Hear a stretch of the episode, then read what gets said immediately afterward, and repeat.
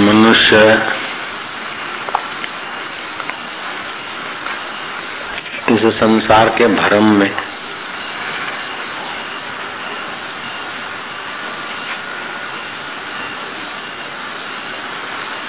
हो गया है।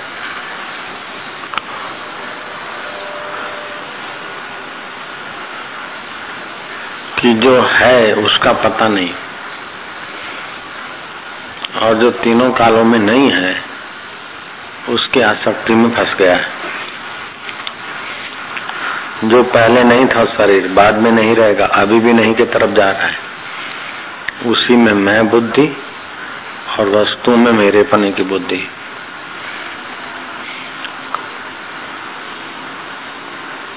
ये अविद्या अविद्या माना जो विद्यमान नहीं है और विद्यमान जैसा दिखे, उसको अविद्या बोलते हैं। इस अविद्या से ही अस्मिता पैदा हो जाती है। देह का अहंकार आ जाता है। और उसी से राग और द्वेष पैदा होता है। राग, द्वेष से चित्त मलिन होता है। और इसी से अभिनिवेश पैदा होता है। तो ये अविद्या के बच्चे हैं। सब दुखों की जननी माँ है अविद्या। अविद्या से अस्मिता आती अहम। अविद्या, अस्मिता, राग, द्वेष और अभिनिवेश, इसको पंच क्लेश बोलते हैं। पंच क्लेश के होते ही षड विकार आ जाते हैं। जन्मना, दिखना, बढ़ना, रुग्ण होना, वृद्ध होना और मर जाना, ये अविद्या के कारण ही भासता है। षड विकार आ जाते हैं। फिर इन षड विकारों के साथ उर्मिया आ जाती है। और उसी में जुलसता जुलसता, जूझता जूझता, एक जन्म नहीं, कई जन्मों से बेचारा वही काम कर, करके मर रहा है। फिर करा, फिर मरा, करा, मरा मरा, करा करा, मरा कितने तक गए? सुमेरु पर्वत से गंगा का प्रवाह चले। ओ गंगा सागर तक। फिर बंद हो जाए।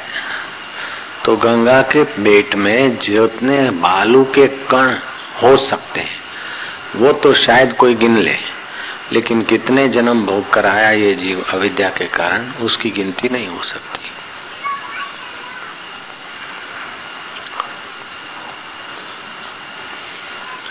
तो इन दुखों से छूटने का एकमात्र उपाय है कि अविद्या को विद्या से हटाया जाता है। जैसे प्यास को पानी से भगाया जाता है, भूख को रोटी से भगाया जाता है, ऐसे ही अंधकार को प्रकाश से भगाया जाता है। राम बादशाह ने दृष्टांत दिया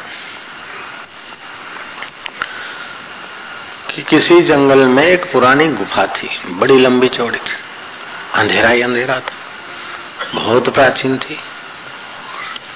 उसमें कई अजगर और हिंसक प्राणी भी पड़े रहते थे। जो आदमी जाता कि ये काला काला कौन है, राक्षस है, भूत है, अंदर कौन है, जरा देखने जाए। जो देखने जाता तो अंधेरी गुफा में वो उलझ जाता, बाहर नहीं निकल सकता, भूल भुलैया जैसा था। तो वहीं चट हो जाता। और जो चट हो जाते, वो प्रेत होके वहीं भटकते तो दूसरे को भी पकड़ के वहीं रखते। गाँव वालों ने बहुत उपाय किए। कोई मंजीरा लाया, कोई तंबूरा लाया, कोई हारमोनियम लाया तो है तबल जी, कोई तबला लाया। हे काले काले देव, तू राज़ी हो जा। हे काले काले देव, तू प्रसन्न हो जा। हे काली महाकाली कलकत्ते वाली तो अब किसी का भोग मत ले। गाँव के लोग तेरी शरण है। सब भजन कीर्तन करके प्रार्थना करने लगे। लेकिन वो काला भूत गया नहीं, अंधेरा अथवा काली गई नहीं। काली माता तो जगदम्बा है, लेकिन वो काली माँ अविद्या गई नहीं। फिर किसी ने माला लेके जब किया कि अब जा काली माँ नहीं गई। कुछ ऐसे आए कि काली माँ की ऐसी तैसी, ये रांड समझती क्या है? उठाए डंडे। गुफा के प्रांगण में ठोके खूब, लेकिन वो काली माँ गई। किसी ने फिर पटाना चालू किया, भोग धरा, फिर भी काली माँ गई नहीं। तो कोई भोग लगाता है, कोई गाली देता है, कोई पुचकारता है, कोई दंडवत करता है, कोई मत्था टेकता है, कोई माला घुमाता है, कोई वहाँ अगरबत्ती करता है। लेकिन वो घनी गुफा की अविद्या काली माँ गई नहीं। एक महात्मा है देख पूछा सारा हाल, महात्मा ने कब पागल हुए इस अविद्या को, इस काली माँ को भगाने के लिए मेरे पास है आइडिया मशाल जलाई, बोले, चलो मेरे साथ। लो मशाले। ये काली माँ, कहाँ रहती है? ओ, गुफा में चलते गए चलते गए, देखा तो काली माँ है ही नहीं, और जो प्राणी थे, वो भी पूछ रहे, भागे अपने अपने के ना भाग ऐसे ही अविद्या को ज्ञान की मशाल से देखो तो है नहीं। और दूसरे उपायों से जाती नहीं। ज्ञान की मशाल से देखो तो है नहीं और दूसरे उपायों से जाती नहीं। मेरे गुरुदेव सुनाया करते थे कि एक बार अंधेरी रात कारी बिब्ब गई ब्रह्मा जी के पास के प्रभु, आपने मेरे को जीवन दान दिया, लेकिन वो सूरज जो है ना मेरे पीछे डंडा लेके पड़ा। रोज मुझे मार भगाता है। जब तक वो होता है, तब तक मैं घुट मरती वो जाता है, तभी कहीं मेरा जीवन फिर शुरू होता है। मैं सचमुच हूँ मैं बहुत परेशान आप कृपा कीजिए, सृष्टि करता है। मैंने सूर्य का कुछ बिगाड़ा ही नहीं। ब्रह्मा जी ने कहा, ठीक है, हम बुलाते बोले, नहीं, मेरे होते होते मत बुलाइएगा। मैं चली जाऊँ, फिर बुलाइएगा। रात चली गई। सूर्य नारायण को बुलाया कि, भाई तो उस माई के पीछे क्यों पड़ा है? बेचारे तुम उनके पीछे क्यों पड़े हो आदो खा के? सूर्य नारायण ने कहा ब्राह्मण किसके पीछे? बोले, वो काली रात के पीछे तुम क्यों पड़े हो? अमावस्या की रात या रात्र के पीछे क्यों पड़े बोले, ब्राह्मण, मुझे पता ही नहीं रात क्या होती उसको जरा बुलाओ। मैंने कब उसके पीछा किया, कब मैंने उसका कुछ बिगाड़ा है जरा बुलाओ। ब्राह्मण ने कहा तुम्हारे होते हुए नहीं आ सकती। तुम्हारे होते होते नहीं आ सकती। तो बोले, फिर वो फरियाद करती तो मैं सच्ची कैसे मानू? मेरे सामने फरियाद करे। मेरे तुम्हारी गैर हाजिरी में ही उसका अस्तित्व या फरियाद है। तुम्हारे हाजिरी में उसका अस्तित्व भी नहीं तो फरियाद कैसे? ऐसे आत्मज्ञान रूपी सूर्य की हाजिरी में दुख का या अविद्या का अस्तित्व ही नहीं है तो फिर फरियाद कैसे? जब आत्मज्ञान का प्रकाश नहीं होता है, तभी दुख, अंधेरा और उसकी फरियाद। अविद्या, अस्मिता, राग, द्वेष, अभिनिवेश। जीसस को जब निंदक लोग षड्यंत्र करके। क्रॉस पे चढ़ाने में सफल हुए। तो जीसस जब क्रॉस पे चढ़ाए जा रहे थे तो अविद्याग्रस्त लोगों के बीच रहने के कारण उनको भी वो अविद्या की स्मृति रही। ओ माय गॉड मैंने इनके लिए कितना कितना अच्छा किया और ये बदले में क्या कर रहे तो ये फरियाद भी तो अविद्या से थी, ये मेरे को क्रॉस पे चढ़ा रहे मैं मर रहा हूँ। तो मैं शरीर को मान रहे हैं और मरना भी शरीर का मान लेकिन फिर जो पहले का अभ्यास था, याद आया कि नहीं नहीं, तेरी मर्ज़ी पूर्ण हो। मेरी मौत नहीं होती, शरीर की मौत होती। तो पहली क्षण तो जीसस मन के पुत्र थे, लेकिन दूसरी क्षण भगवान के पुत्र हो गए कि तेरी मर्ज़ी पूर्ण हो। और तेरी मर्ज़ी पूर्ण हो कि घड़िया में जब चले गए तो फिर 400 साल के बाद बाइबल भी बना और उनका यश भी चला। तुम उस विद्या से ब्रह्म विद्या से अविद्या को हटा दो, तुम ईश्वर में टिको। फिर हवाएँ तुम्हारे पक्ष में बहे। ग्रह और नक्षत्र तुम्हारी और झुकाव करेंगे। तुम्हारी देवी कार्य में सहायक सहायक नहीं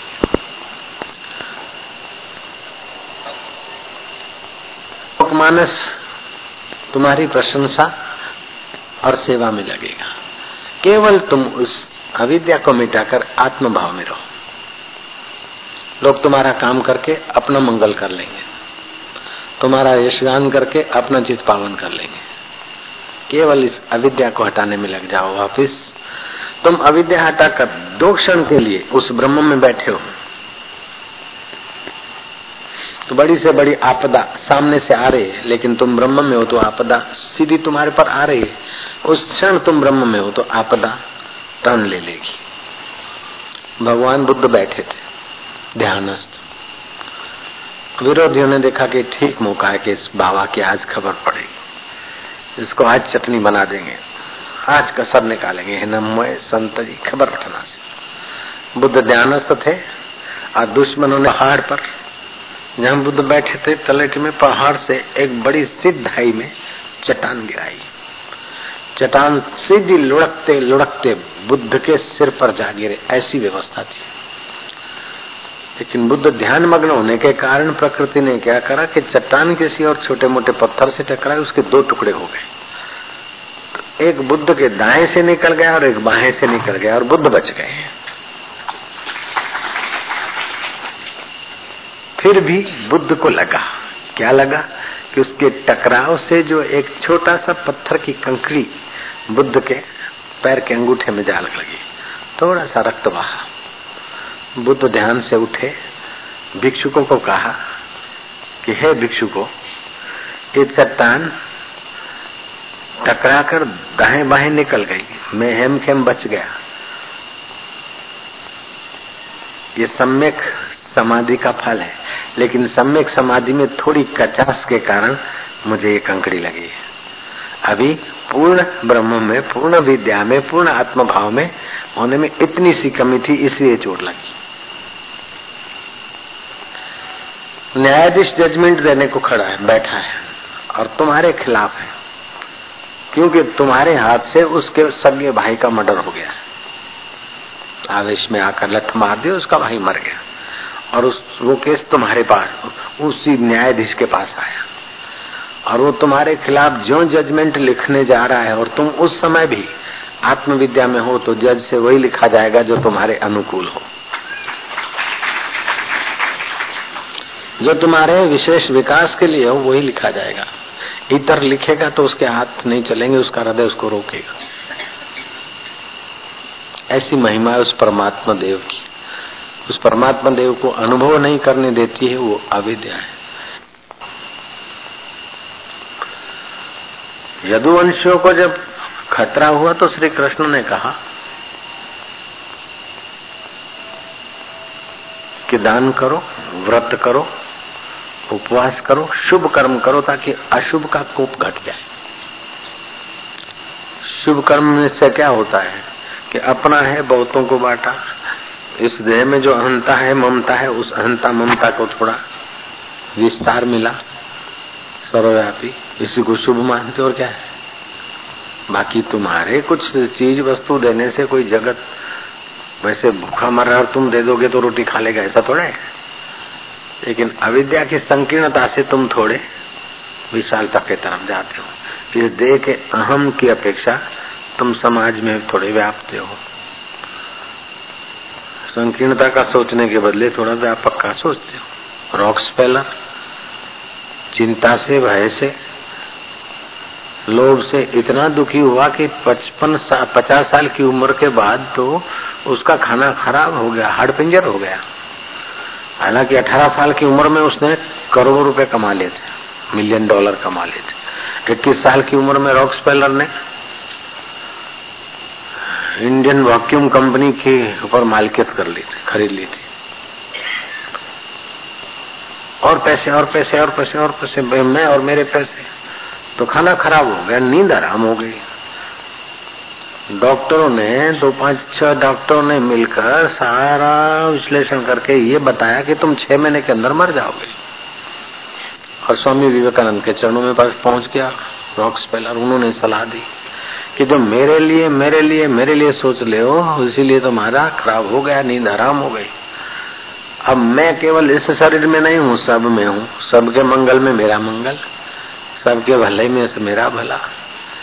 तो जो लोभ है, उसको दान के द्वारा पीछे और जो भय है, उसको परोपकार के द्वारा निर्भयता में बदलो। तो प्रैक्टिकल वेदांत आ जाएगा, आप अकाल मृत्यु नहीं मरेंगे। और रॉक्स पेलर जो पैसे इकट्ठे कर रहा था और अपने लिए अपने लिए सोच रहा है, अब बहुतों के लिए, अपने लिए अपने लिए कर रहा है बहुतों के लिए कर रहा है। रॉक स्पेलर कन्वेंशन हॉल अभी भी यूरोप में rock speller garden rock speller high school न जाने कितने कितने अच्छे काम में उसने लगाया। जो छह महीने के अंदर मरने वाला था, वो मरने के बजाय उसके शरीर की रिकवरी हुई और तिरानवे साल तक मैं ज़िंदा हूँ, ये केवल सोचने का और करने का ढंग बदलाइए। तो ये अविद्या से अस्मिता देहंकार आता है। अस्मिता से राग और द्वेष होता है और अस्मिता से ही अभिनिवेश होता है। इसलिए अविद्या मिटानी चाहिए। तो राम जी दिन के दो भाग करें। एक तो एक भाग साधु संग करे, आधी अविद्या उससे मिट जाएगी। और एक भाग उसके चार भाग करते हैं।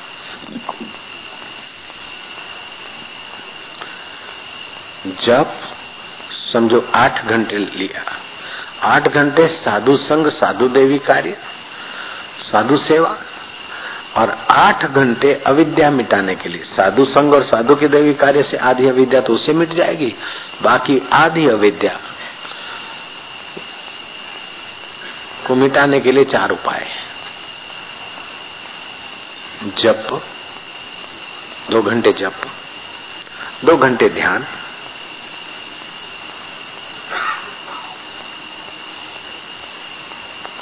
दो घंटे शास्त्र विचार। और भी है कुछ।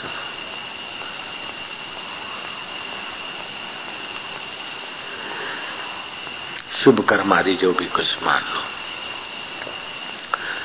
लेकिन जिनको पूर्ण ईश्वर के तरफ़ जल्दी लगना है, वो तो दिन के दो भाग कर दे। लेकिन जिसको संसार में रहकर ईश्वर प्राप्त करना हो, वो भी अपने समय के दो भाग कर ले। एक भाग तो आजीविका भोजन के लिए और एक भाग मुक्ति के लिए। समझो सोलह घंटे, आठ घंटे खाने नहाने धोने में आदि में। सोलह घंटे तो आठ घंटे कमाने में लगा दे, बाकी के आठ घंटे। उन आठ घंटों में दो घंटा ध्यान, दो घंटा जप, दो घंटा शास्त्र विचार और दो घंटा साधु संग। जब शैने शैने अविद्या मिटने लगे तो फिर पूरा समय अविद्या मिटाने के रास्ते चला है हे राम जी, उन ज्ञानवानों की भली प्रकार सेवा करें, उनकी बड़ा बड़ा उपकार है। हज़ारों जन्म के पिता जो न चीज़ नहीं दे सके, हज़ारों जन्म की माता जो चीज़ नहीं दे सकी, करोड़ों मित्र जो चीज़ नहीं दे सके, वो ब्रह्म विद्या उन ब्रह्म ज्ञानियों से ही मिलती है। उनका बड़ा उपकार है। उनसे उरुण होना बड़ा मुश्किल है। हे राम जी, ज्ञानवान के चरणों में रहते हुए अगर खाना पीना नहीं मिलता है तो चंडाल के घर की भिक्षा करके ठीकरे में एक टाइम खा लेना चाहिए, लेकिन ज्ञानवान के शरणों में पड़ा रहना चाहिए। अन्य ऐश्वर्यों से ऊँचा है। अन्य ऐश्वर्य भोगोगे तो अविद्या दृढ़ होगी। मैं सुखी हूँ, मुझे सुविधा मिली, आपकी कृपा से मैं फॉरेन जा रहा हूँ। हमारी दासी की कृपा से जा रहे हैं। हमारी कृपा से तो आप ब्रह्म में पहुँचते ये तो हमारी दासी की कृपा के चक्कर में है आप। बाबा जी आपकी कृपा से राज्य मिल गया। हमारी कृपा नहीं, ये दासी की कृपा है। ये अविद्या की कृपा है कि अविद्यामान जगत के तरफ़ ले जा रही। है हमारी कृपा होती तो हम ही मिल जाते आपको। अभी अभी शरीर शांत हुआ, एक संत का। स्वामी परमानंद, सिंधी जगत के लोग उनको जानते शिकार परवारा, साई परमानंद। बॉम्बे खार में और हरिद्वार में उनके बड़े बड़े आश्रम। और जगह भी होंगे। वो परमानंद के गुरु जी थे।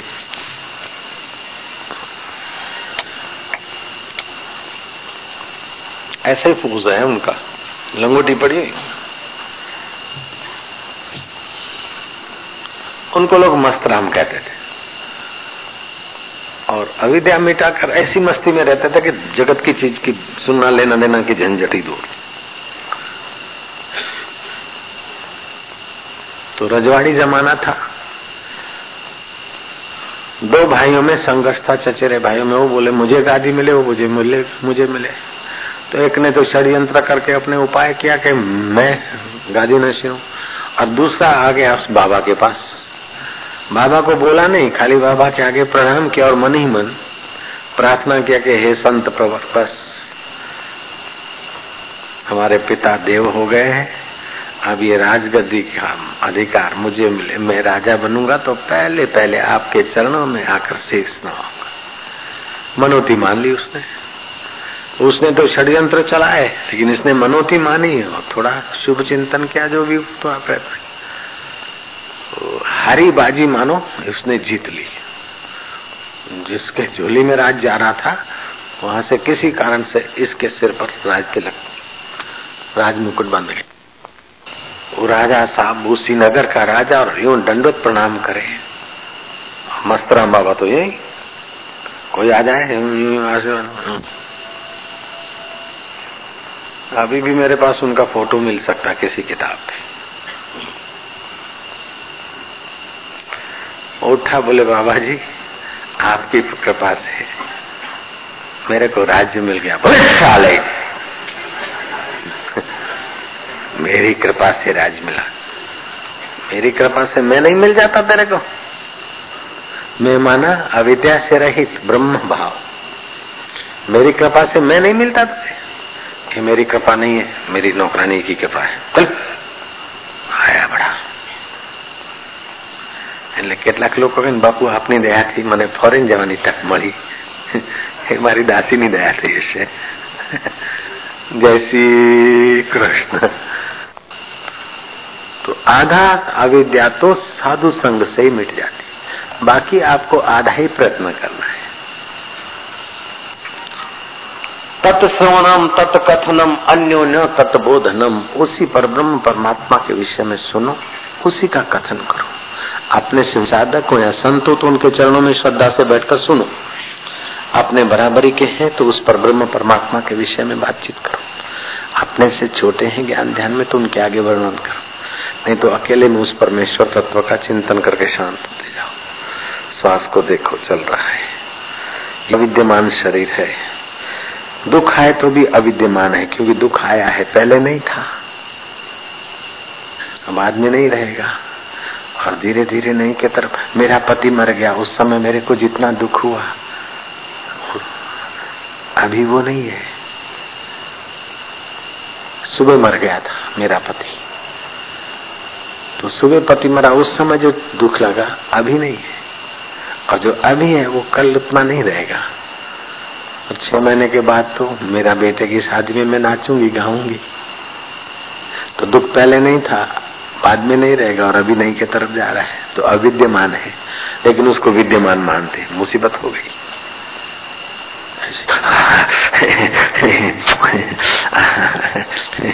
बहुत मज़ा आया। मज़ा आया। पहले नहीं था। बाद में नहीं रहेगा और अभी ए करके थोड़ी देर में नहीं हो जाएगा।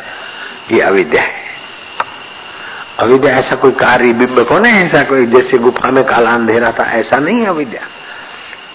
अविद्यमान परिस्थिति, अविद्यमान शरीर, अविद्यमान दुख, अविद्यमान सुख, अविद्यमान को विद्यमान समझते हैं।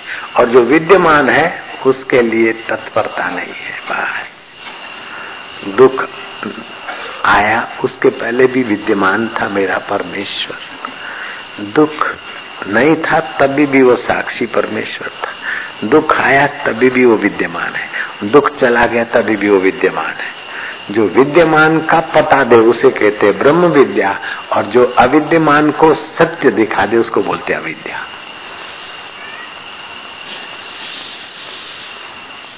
मिथ्या पर पंच देख दुख जिन अन जिय देवन को देव तू तो सब सुख राशि है। अपने अज्ञान ते जगत सारो तू ही रचे। सर्व को संहार कर आप अविनाशी। अपना अज्ञान हुआ, इसलिए अविद्यमान शरीर में मैं बुद्धि हो गया। अविद्यमान सुख दुख में सतबुद्धि हो गया। अविद्यमान परिस्थितियों में सतबुद्धि हो गया। ये सब परिस्थितियाँ बदलती है, फिर भी विद्यमान जो है वो नहीं बदलता। बचपन के कपड़े बदल गए, बाल्यावस्था का शरीर बदल गया, किशोर अवस्था बदल गई, जवानी बदल गई, सब बदला, लेकिन चेतन अबदला आत्मा जो का त्यों जो अबदला है, वो मैं, जो बदलता है, वो माया अविद्या है। इसका प्रेम पूर्वक आदर पूर्वक चिंतन करें और बुद्धि को स्वच्छ करें। जो बुद्धि निर्मल होती है त्यों ज्ञान का प्रकाश बढ़ता है। कठिन नहीं है। और ये आत्मविद्या जिसने पाली, उसके लिए दूसरी विद्याएँ सब खेल है। हृदय नाम का लड़का था, रामकृष्ण का भांजा था शायद। वो बोलता था कि, रामकृष्ण देव को कि मैं इंजीनियर बनूं कि डॉक्टर बनूं रामकृष्ण बोले, तू डॉक्टर बनना है इंजीनियर बनना, सब बनना बाद में, लेकिन एक बार साक्षात्कार कर ले, फिर बनने एक महत्वपूर्ण चीज़ को जान ले, फिर छोटी छोटी चीज़ें जितनी भी जानना है तो जानते रहे। और छोटी छोटी चीज़ें छोटे छोटे विषय छोटे छोटे सब्जेक्ट, कितने तुम जानोगे? कितने सब्जेक्ट में स्पेशलिस्ट हो जाओ? सारे सब्जेक्ट जिससे सत्ता पाते हैं, उस सत्ता को जान लो ना। अब मस्तक के स्पेशलिस्ट भी पूरे नहीं होते, एक मगज के होते, दूसरे के होते, कान के स्पेशलिस्ट अलग तो नाक के अलग। अब पूरे शरीर के स्पेशलिस्ट तो नहीं, खाली नाक में ही सारी ज़िंदगी खत्म। यहाँ तो मगज के एक हिस्से में सारी ज़िंदगी। अरे सारे ब्रह्मांड का जो सारे उसमें थोड़ा सा समय लगा दे, बस हो गया। पाश्चात्य पढ़ाई से बड़े हम लोग ठगे गए, बहुत ठगे गए। मैकालीन पद्धति है ना इम्पोर्टेंस दे दिया, पाश्चात्य जगत की बात ऐसे बस आदमी बिफ हो जाता है। मैनिपुलेट कर देते लोगों को बस। अपने पास कितना आसानी से खजाना पड़ा है, वो पता ही नहीं। नई टेक्नोलॉजी आई है नया ये, बहुत सीखने को मिलता, बहुत देखने को मिलता है। अरे, वो बहुत परेशान हो रहे हैं। बहुत अशांति है, बहुत दुखी है, बहुत करप्ट क्या क्या हो रहा है? बहुत कामी, बहुत क्रोधी, बहुत लोभी, बहुत मोही, बहुत डिप्रेस उधर मिलते।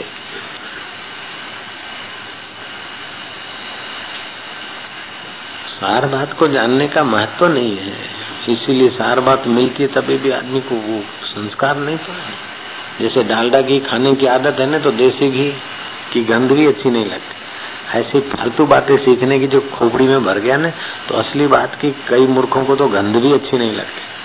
तुम लोगों को अच्छी गंध लगती तो समझो ये भी भगवान की दया है, कुछ पात्रता है। जब भगवान की दया है, कुछ पात्रता है तो और थोड़ा सा अपना योग्यता बढ़ा लेने में तुम्हारे बाप का क्या जाता है? तुलसी पूर्व के पाप से हरि चर्चा न सुहाय। जैसे ज्वर के ज़ोर से भूख विदा हो जाए। पाप अगर जोरदार है तो ये ब्रह्म ज्ञान की बात रुचती नहीं है, इसमें प्रीति नहीं होती पापी आदमी की पहचान है वो ब्रह्म ज्ञान पाने के लिए कोशिश नहीं करेगा। ये पापी मनुष्य की पहचान है। देह को, शरीर को ही सुविधा और शरीर की डिग्रिया ही उसकी खोपड़ी में सार लगेगी।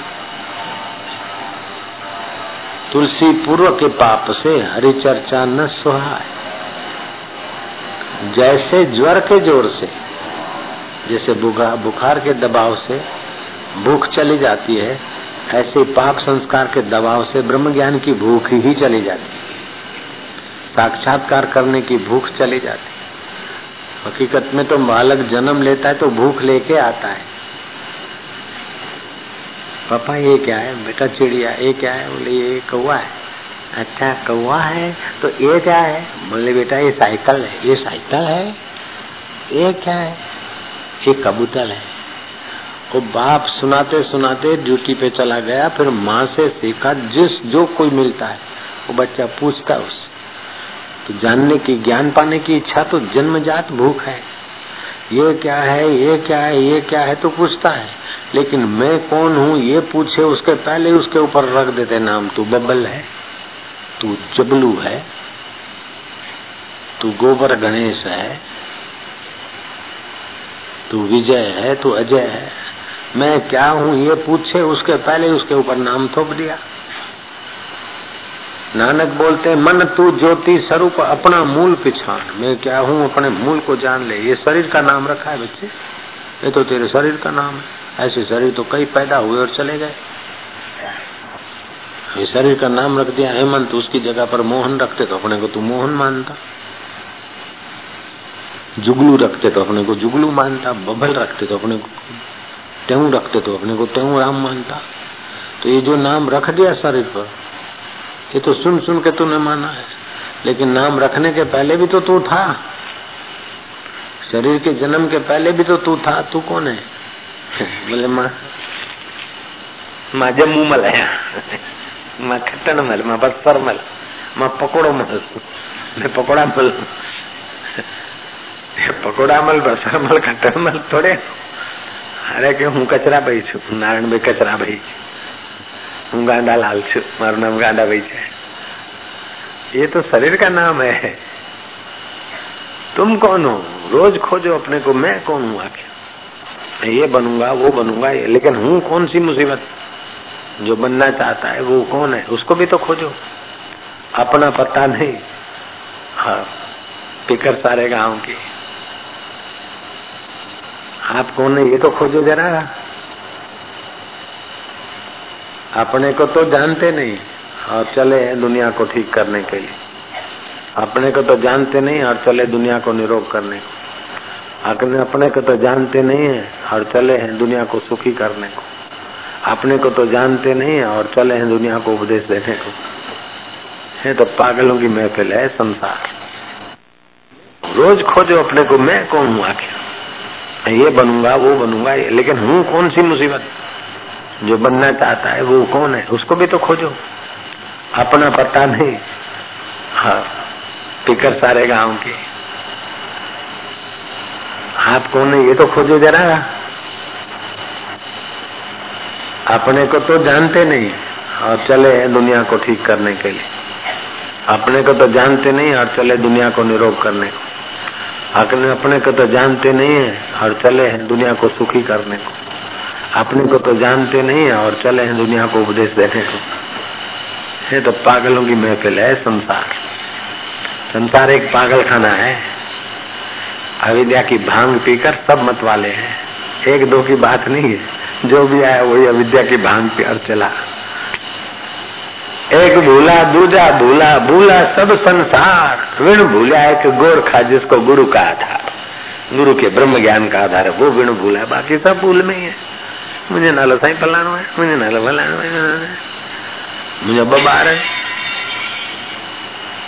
टे न्याणियूं मेरे तीन दो लड़के, तीन बच्चा, मेरा एक मकान मेरी ये डिग्री अरे मूर्ख नंदन, तू है क्या पता नहीं? ये ये है। तो ये लाया नहीं था, ले नहीं जाएगा। और अभी मान रहा है, ये मेरा है मेरा है मेरा है, हमारा हमारा हमारा, अपने आप को मारा, हमारा हमारा करके मरो। अगर अपना कल्याण करना हो तो हफ़्ते में एक दो बार शमशान में जाए। मुर्दा जलता हो, उस अपने मन को दिखावे देख ले, ये आखिरी ठिकाना है। आखिरी ये है। ये जिसको मैं, में मानता उसका ये हाल है। बोल, कहाँ तक तेरी मैं, में? इसकी डिग्रियाँ, बिग्रियाँ, ये वो देख ले। हम दस साल के थे, करीब मेरे पिताजी का देहांत हो गया। तो हम गए थे केली को मिल पे शमशान था अभी भी है। तो वहाँ हम गए, कंधा दिया ये फिर पास में ही देखा कि बच्चों को दफनाने का है। जो छोटी उम्र के होते हैं, उनको दफनाते फिर हम मणिनगर से कभी कभी केली को मिल जाते हैं। दस साल की उम्र दस, ग्यारह जो भी होगी। शाम को आके बैठते हैं उस शमशान में। अकेले किसी को साथ में नहीं लाते। और वो जो छोकरे दफनाए जाते दस साल के, नौ साल के, पाँच साल हम अपने मन को बताते कि अगर अभी मर जाते तो ये है, थोड़ा बाद में मरोगे तो पिताजी को जलाए वही। आखिर तो ये क्या है? तो बड़ा विचार विवेक वैराग्य पैदा होता, ज्ञान वैराग्य। हमको किसी ने बताया नहीं, फिर भी ऐसे जाते थे उधर। हम आपको तो बताते, आप भी जाओ। जो आपको नजीक शमशान पड़े, वहाँ जाओ। मन को दिखाओ। देख बेटा, आखिर ये एड्रेस है। एक साधु बैठे थे, अनजान लोगों ने कहा कि महाराज, बस्ती कहाँ है? अब बस्ती थी पूर्व की तरफ़। महाराज ने कह दिया, ये पीछे बस्ती है।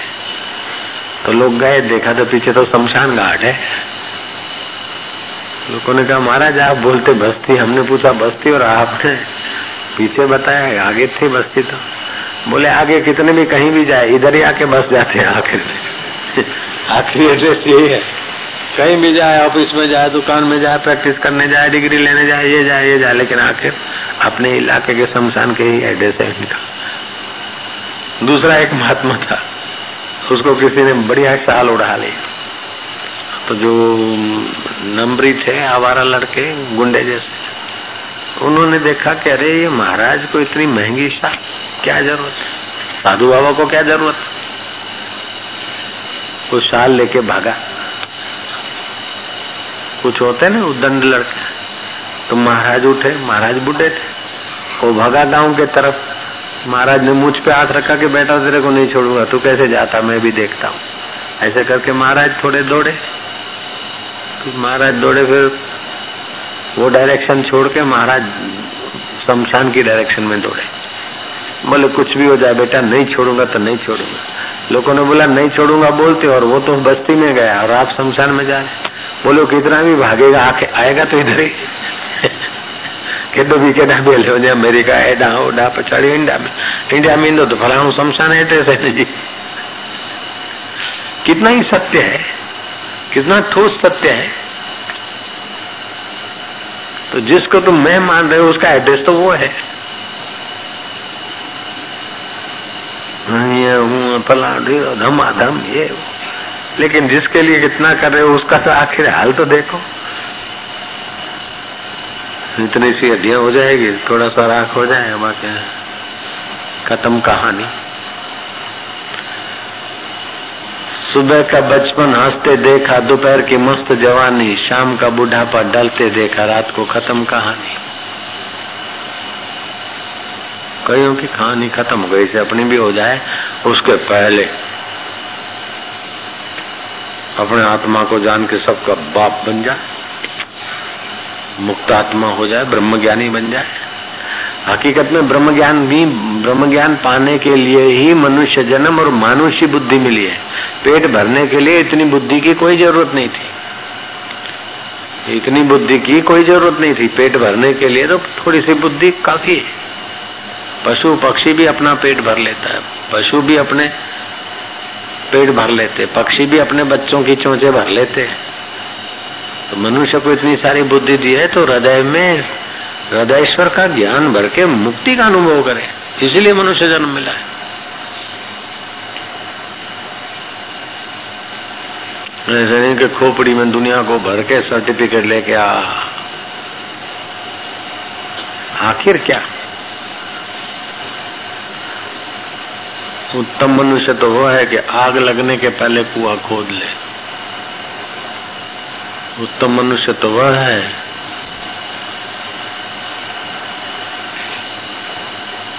कि बाहर का पानी घर में घुसे, उसके पहले सुरक्षित हो जाए। ऐसे उत्तम मनुष्य तो वह है कि मौत आके गला दबोचे, उसके पहले अपने अमरता में पहुँच जाए। और मौत ऐसा थोड़े कि साठ साल के बाद आएगी, चालीस साल के बाद आएगी, ऐसा कोई नहीं। आप ये नहीं कह सकते कि मेरे मेरी मौत साल के बाद होगी। हो सकता कि कल भी हो जाए, हो सकता कि मेरी मौत अभी भी हो जाए। फ़्लाइट टर्मिनल नंबर सौ एंड सौ से उठेगा। ट्रेन प्लेटफॉर्म नंबर सौ एंड सौ से उठेगा। बस फलाने स्टैंड से उठेगा, लेकिन तुम्हारा शरीर कौन से स्टैंड से कब उठ जाए, कोई पता नहीं। और गाड़ियों का तो कुछ निश्चित होता है, टर्मिनल होता है, स्टेशन होता है, प्लेटफॉर्म नंबर होता है, लेकिन तुम्हारी ये ग्यारह नंबर की गाड़ी दोपहर वाली इसका तो कोई ठिकाना नहीं, कहीं से भी उठ के चला जाए।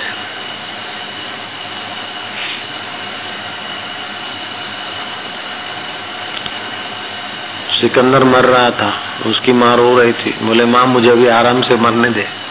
तीन दिन के बाद मैं कब्रिस्तान में, तू आना, तेरे साथ उठ खड़ा हूँगा माँ को ढाढ़स बंद आई। माँ ने देखा कि चलो सिकंदर है, बड़े काम किया है तो ये हो सकता है कि अभी भी ऐसा कुछ हो। आराम से रहने लगी, वो आराम से मरा। मरने के पहले उसने क्या करा? अपने मंत्रियों को बताया कि जाते जाते मेरी इच्छा पूरी करो एक। राज्य के जितने भी डॉक्टर हैं,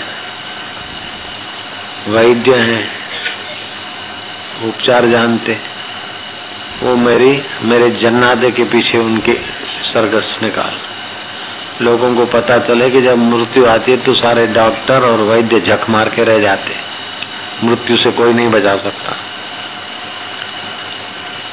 दूसरा ये काम करना कि मेरे राज्य के जो कोष हैं, खजाने, उनकी कुंजियाँ खच्चरों पर लाद के ले चलना। लोगों को पता चले कि इतना हैशो हैशो करके खजाने इकट्ठे किए, लेकिन उनकी कुंजियाँ भी एक साथ में नहीं ले जा रहा। तीसरी बात यह करना कि जल था, जल जल विभाग का सैन्य, थल का सैन्य अवायु का। सारे सैन्य के अग्रगण्य लोग पीछे पीछे चले।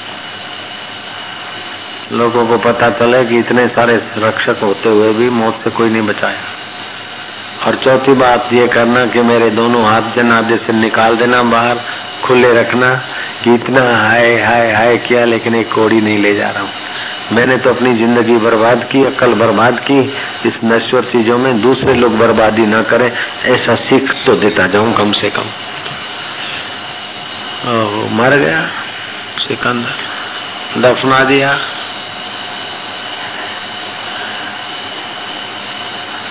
तीसरे दिन ओ माँ, रात को दूसरे दिन रात को नींद नहीं आई कि कब सुबह हो अपने। इतने मशहूर बेटे को उठा के ले आऊँ जगह के। गई माँ सुबह सुबह कब्रस्तान बेटा बेटा बेटा, सिकंदर सिकंदर। दो, चार, पाँच, दस, बार आवाज़ मारा कबर के आगे। अब देखा कि उठ नहीं रहा है तो माँ का धैर्य टूटा। ज़ोर से चिल्लाई, बेटा, सिकंदर। कब्रस्तान का जो चौकीदार था, वो भागता हुआ आया। बोले, माई क्यों चिल्ला रही है सुबह सुबह? बोले, मैं अपने बेटे को बुलाने कौन सा बेटा तेरा? बोले, सिकंदर। बोले, सारे सिकंदर सोए हुए हैं। कौन से सिकंदर को बुलाती? जब जिंदे थे तो मैं ये हूँ, मैं ये पाना है, ये करना है, ये करना है। किसी का छोटी कल्पना, किसी की बड़ी कल्पना, लेकिन कल्पना के सिकंदर सारे सोए हुए हैं। हाँ तो तेरे को ऐसे ही पटाया होगा, कोई सिकंदर विकंदर अब उठता नहीं। सिकंदर दारा हल्याव्या, सोनी लंका वारा हल्याव्या कारून खजाने जा मालिक, हथ खाली विचारा हल्याव्या। सिकंदर और दारा कारून खजाने के मालिक। एक रुपया चांदी का कोई देगा तो मैं अपनी बेटी शादी करा दूँगा। ऐसा करके भी रुपए नोच लिए। था ही नहीं रुपया तो कौन देगा? आकर एक युवक मुसलमान ने सोचा कि हम कारून बादशाह की लड़की एक रुपए में मिल सकती है। चांदी के सिक्के चलते। तो माँ को बोला, अम्मा, कुछ भी हो जाए, एक रुपया। नहीं तो मैं खाना नहीं खाता। माँ ने कहा कि, ये कारून का राज्य एक रुपया कहाँ है? किसके पास सारे रुपए खजाने के वाले तांबे के पैसे हैं, चांदी का रुपया एक भी नहीं है।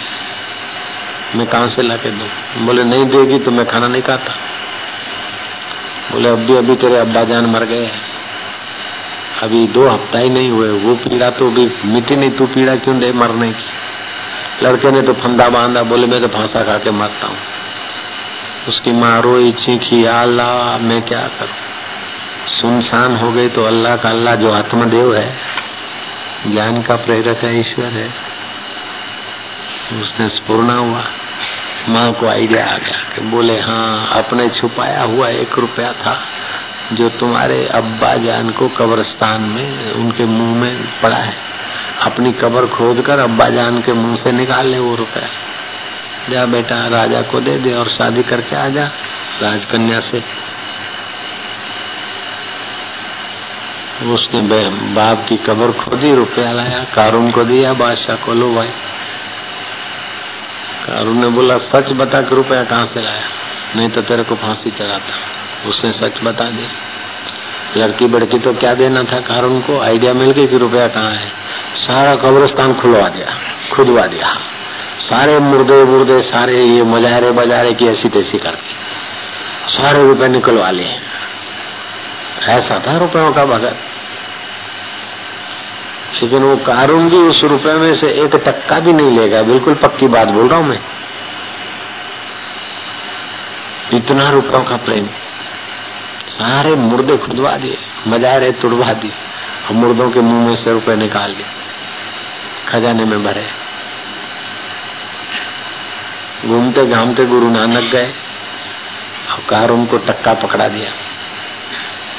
बोले, बादशाह, सलामत और तो हम फकीर तुमको क्या सेवा दे? ये एक टक्का डिपॉजिट करते तुम्हारे पास। बोले, एक टक्का डिपॉजिट कितने दिन के लिए कर रहे महाराज, ये तुम तो अजीब बात करते बोले, कितने दिन क्या? यहाँ तो ज़रूरत नहीं, हम वहीं लेंगे। बिस्त में दो, जग में जहाँ भी तुम हो गए हम वहीं ले लेंगे। बोले, महाराज, वहाँ कैसे लोगे? बोले, क्यों? यार इतना खजाना ले जाओगे तो एक टक्का भी ले जाना, भैया, इतना तो काम कर इसको लाइट हुई सुधरा कर हम फिर थोड़ा। हाई पैसा हाई डिग्री हाई वाहवाही, भाग लगे। पहले भगवान को जान ले, फिर डिग्री, पैसा, वाहवाही।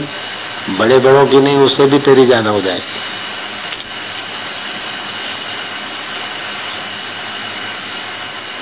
ईश्वर में टिक जा, बस। बाप भी आजकल ऐसे ही। नौकर माइंड दूसरे को क्या देगा? लोभी माइंड दूसरे को क्या देगा? तो ब्रह्मवेता का माइंड देगा, दूसरे को बढ़िया चीज़ बेटा मेरे को वकील बन के दिखा। बेटा मेरे को सूबेदार बन के दिखा। बेटा मेरे को तो चना चोर गरम वाला बोलता, बेटा मेरे को चमाने वाला होके दिखा। जो चना चोर गरम बेच रहा है, वो अपने बेटे को बोलेगा, तू बेटा चना चोर गरम मत बेचना खाली चवाने की दुकान का मालिक होके दिखा આમ તો વાઘરી પોલા પોતાના ગલબા છોકરાને એમ કહે કે બેટા હું તો દાંતણ વેચી વેચીને મરી ગયો પણ તું શાકભાજીની દુકાન વાળો થઈને દેખા कम से कम पांच हजार दुकान में तारी शाकभाजी है एवं दुकान का उनकी अपनी कैपेसिटी कल्पना की ये जो नौकरी कर करके जिए या अज्ञान में जिए, वो बोलेंगे ऐसा होके दिखा, बेटा, ऐसा होके दिखा। लेकिन सच्चे महापुरुष बोलते कि ऐसा होके दिखा, ऐसा होके दिखा, फिर क्या हो गया? अपने को जान ले, देखा अपने आप को, मेरा दिल दीवाना हो गया। ना छेड़ो मुझे, यारों, में खुद पे मस्तान हो गया। ब्रह्म वेता होके दिखा तो पता चले। ये होके दिखा, वो होके दिखा दिखा लिया, फिर क्या हो गया? वाह भाई वाह बस वाह भाई वाह ये दो शब्द सुनने के लिए आँखें नीचो दे जवानी नीचो दे उम्र नीचो दे हाँ भाई हो गए वाह भाई वाह बन गए वकील वाह भाई वाह इतने ही तो कहेंगे दस बीस सौ दो सौ अज्ञानी और किस कहेंगे दैवीय ही चाहना ना वाह भाई वाह ये नहीं देखा रहे वाह वाह भाई वाह बस लेकिन इससे तो अपने आत्मा को तो नहीं जाना मुक्ति का तो अनुभव नहीं हुआ बर्डन, टेंशन बॉड्रेशन तो नहीं जाएगा। और बढ़ेगा बर्डन, टेंशन बॉड्रेशन होके तो दिखाओ, फिर देखो क्या होता है।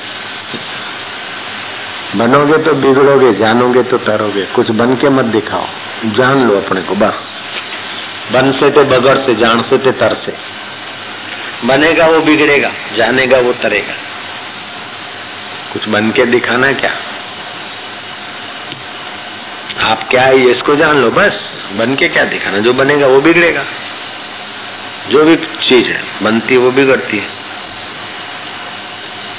लॉजिकल सिद्धांत है। जो भी बनेगा, वो बिगड़ेगा।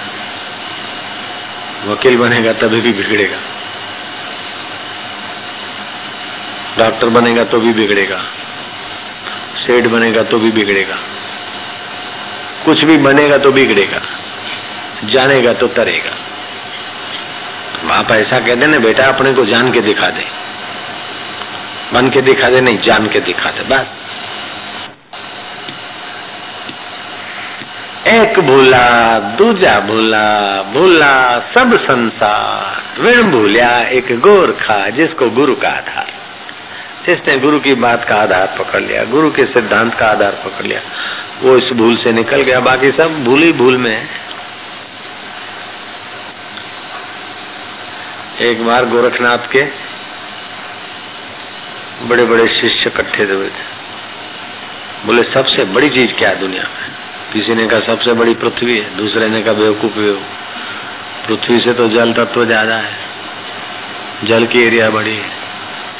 तीसरे ने कहा, नहीं नहीं, आकाश बड़ा है। चौथे ने कहा, पागल हुए हो, प्रकृति बड़ी है। पाँच महीने का नहीं नहीं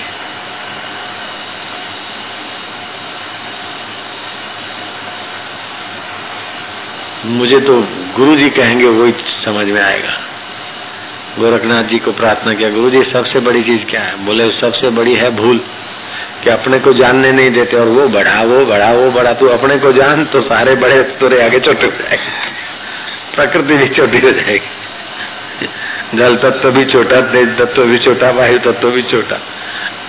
अपने ब्रह्म को जान, सबसे बड़ी है भूल, जो अपने को जानने नहीं देती। उस भूल को निकाल दे बस। सबसे बड़ी है? भूल सबसे ज़्यादा भारी कि ब्रह्म को जीव बना रखे, ब्रह्म को फिर शरीर बना रखे, और शरीर से फिर ये बन जाऊँ, वो बन जाऊँ, वो बन जाऊँ करके सारी ज़िंदगी खराब कर देते। एक ज़िंदगी नहीं, चौरासी लाख लाख जिंदगियाँ खराब कर देते। सबसे बड़ी है भूल। गोरखनाथ से पूछो तो वो बोलेंगे, सबसे बड़ी है भूल। सबसे भारी है भूल। अपने को तो जानते नहीं। युधिष्ठर को नाराज़ जी ने कहा कि तुम रो रहे हो कि आए रे आए, धृतराष्ट्र को मैंने कहीं तकलीफ़ तो नहीं दिया। रातों रात चले गए। क्या पता प्रभु कैसे खाते पीते होंगे। अरे युधिष्ठर, अपना दुख तो मिटाए नहीं और चले दूसरे के दुख की चिंता करने को। इस समय तो तुम्हारा भी तो आ रहा है। राज भोगने में कितना समय चला गया, कब मर जाओ कोई पता नहीं। अपना काम तो कर लो। वो उसको का हो, क्या होगा, उसका क्या होगा? अरे तुमने अपने को जाना नहीं, तुम्हारा क्या होगा? युधिष्ठर को मैना मार दिया, नारद जी ने युधिष्ठर ने राजपाट छोड़ दिया, चल पड़े। अपने को जानने के रास्ते। ऐसे होते मर्द दो शब्द भी पकड़ ले और चल पड़े। कहावत होती, टट्टू के टारो काजी के इशारों। बुद्धिमान को इशारा ही काफ़ी हो जाता है। और मूर्ख को चाबुक की ज़रूरत पड़ती है। मैं सिंधी मैं गुजराती माँ फलाणू माँ सबलदास माँ ममल माँ क्या? मैं कौन हूँ रोज खोज? रात को सोते समय पूछ अपने मैं कौन हूँ वास्तव में? हाँ, कुछ पढ़ा लिखा तो तो बुद्धि में घुसा। बुद्धि में संस्कार पड़े मन में पड़े लेकिन उसके बाद भी कोई है वो कौन है? सबका सार मिल जाएगा तो बड़ा बड़ा काम हो जाएगा। बुद्धि बढ़िया है कि ऑर्डिनरी उसकी पहचान क्या? कि संसार के विषय विकार से वैराग्य हो और परमात्मा को पाने की इच्छा हो रही है तो समझो बुद्धि श्रेष्ठ है। परमात्मा को पाने की इच्छा जगा रहे संसार से वैराग्य जगा रहे वो किताब सतशास्त्र है। लेकिन जो संसार में और डीप में घुसने को ले जा रहे हैं, वो सतशास्त्र नहीं वो कचरा किताब है। जो कचरा भर रहे संसार का और भी। कचरा किताब और सत्यशास्त्र में फ़र्क है। संसार में ये जानू, ये टेक्नोलॉजी जानू, ये जानू ये जानू, और भरो खोपड़े में। हाय राम, इतना सा है, कितना भरे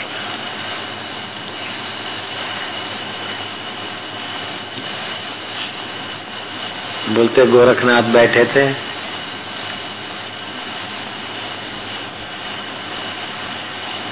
नेपोलियन वहाँ गया कि कोई हिटलर था क्या? हिटलर जैसे। गोरखनाथ से बड़ा प्रभावित हुआ। बोले, महाराज, कोई सेवा बताओ। महाराज ने मुर्दे की खोपड़ी थी उनके पास, तुम्बा। तुम्बा में योग शक्ति का संकल्प करके दिया। बोले, इसमें थोड़ा भिक्षा दे दो। बोले, महाराज, मैं इतना बड़ा सम्राट इसमें आटा दाल क्या दूँगा? मंत्री को बुलाया। बोले, इसको हीरे मोतियों से भर दो। और खजाने के हीरे मोती डाले थे, खोपड़ी में अभी कमी। दूसरा, तीसरा, सब खजानों से थोड़ा थोड़ा मुट्ठी मुट्ठी डाला लेकिन गई चलो चल तो हुआ नहीं। फिर सिकंदर के पास आए। बोले, ये तो ऐसी खोपड़ी है कि भरती नहीं सिकंदर ने अपने हाथों से भरा। नहीं भरी फिर पूछा गोरखनाथ से, महाराज, आखिर ये क्या है? बोले, क्या है? ये तेरे जैसे की खोपड़ी है और क्या है? तेरे पास इतना सारा है तो भी नहीं भरी ऐसी तेरे जैसे किसी अभागे की खोपड़ी है और क्या है?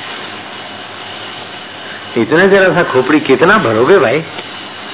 अभी नहीं भरता। इतना सा नारियल है और क्या है? क्या देख लो ना, आपका माप कर लेना क्या है? इतना नारियल है और क्या है? कितना कितना भरो। नहीं मेरी गाड़िया इतना ये है मेरा इतना ये मेरा ये ये, ये। कितना भरोगे? ये खोपड़ा ऐसे ही पड़ा रहेगा शमशान में वो भी तो सोचो कितना भरोगे इसमें? ऐसे तो अपने अंतर यामी परमेश्वर तत्व का जगह जो भरा भरा आया है सारा ब्रह्मांड का स्वामी है। महान चीज़ को पाने के लिए थोड़ा समय देके तुच्छ चीज़ों का सबका स्वामी बन जा।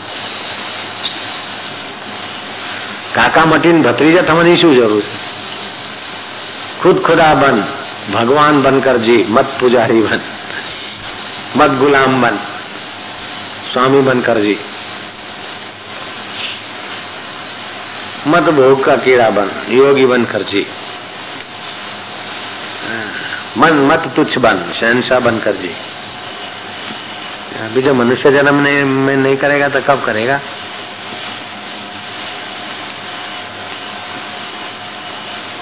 वो बोले, तीन लाख, दो तीन लाख बच्चे बैठते आई की परीक्षा में। उसमें करीब दस हज़ार पास होते ऐसा मेरे को बताया गया। और उसमें से भी पोस्टिंग जब होता है तो छह सौ की होता है, बाकी सब गिनली बजाओ, टन टन पार बेचारे आइए सोना भी तो आए क्यों कलेक्टर लोग? तो लोग ब्रह्म ज्ञान के लिए चले, उन सबको होगा ब्रह्म ज्ञान लेकिन जितना तीव्रता से चले, सूक्ष्मता से चलो। तीन लाख आईएएस पास हो जाए तो तीन लाख पोस्ट तो नहीं होगा हर साल। तीन लाख डिस्ट्रिक्ट तो है नहीं। यहाँ तो ऐसे। लेकिन ईश्वर प्राप्ति में जितना जितना आदमी है, उतना ही अंतकरण, जितना अंतकरण, उतना ही परमात्मा पद है। इसलिए राजनीति में दूसरे को गिरा के आप चढ़ सकते आध्यात्मिकता में तो आप चढ़ गए, आपको कोई गिराएगा नहीं। आप दूसरे को भी उठाएँगे, क्योंकि आपका कुछ बिगड़ेगा नहीं, उसका कल्याण हो जाएगा।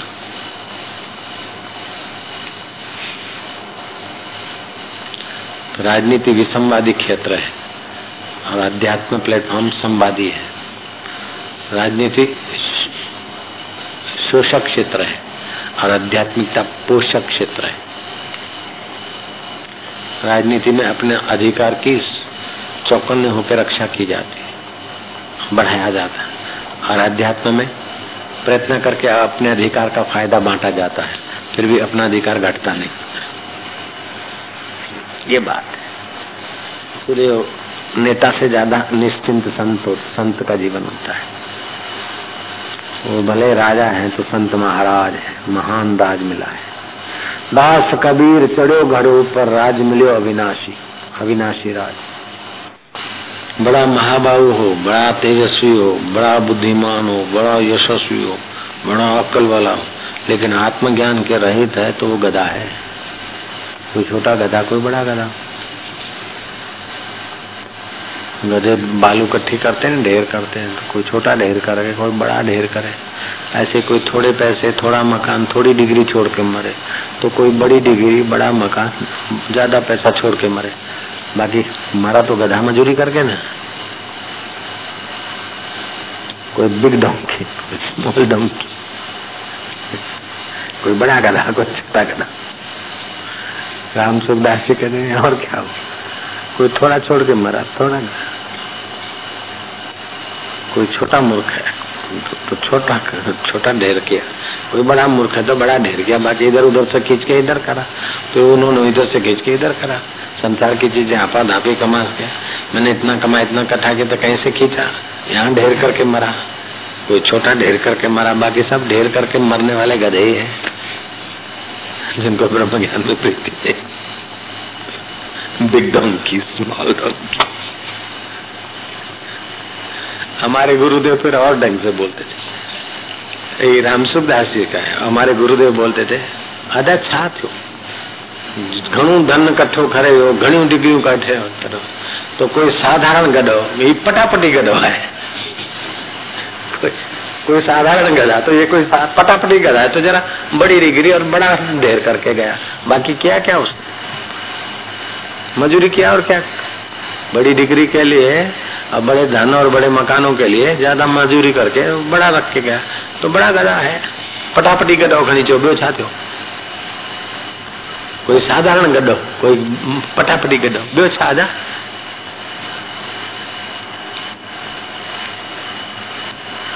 कबीर जी ने कहा, भलो भयो गेवार इससे तो वो अनपढ़ अच्छा कि जिसको जगत की माया तो नहीं घुसती।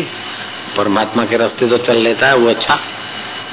भलो भयो गेवार जाहि न व्यापी जग की माया। जो ईश्वर से मिलाने का काम है, उसको इम्पोर्टेंस दे। ब्रह्म विद्या देने के लिए तैयार हुए। ये मेरी पूजा का फल है। सारी सेवा का, पूजा का, सारे अच्छे कर्मों का फल ये कि ब्रह्म ज्ञानी गुरु में श्रद्धा टिक जाए। उनकी आज्ञा पकड़ ले। ये सारे पुण्यों का फल है, सारी सेवाओं का। ब्रह्मज्ञानी जो को शरीर न माने, उनको बाहर की अपनी खोपड़ी से न तोले, शास्त्र के अनुसार, उन पुरुषों की आज्ञा। आज्ञा समन हिंसा है ब सेवा। गुरु की आज्ञा, गुरु का संकेत पकड़ ले तो अपना कल्याण यूँ हो जाता साक्षात्कार। साक्षात्कार के रास्ते जो मदद करता है, वो सब काम करना है। और साक्षात्कार के रास्ते से जो ब्रेक लगाता है, उस काम को। इम्पोर्टेंस नहीं देना है, बस। जो ईश्वर से मिलाने का काम है, उसको इम्पोर्टेंस दे।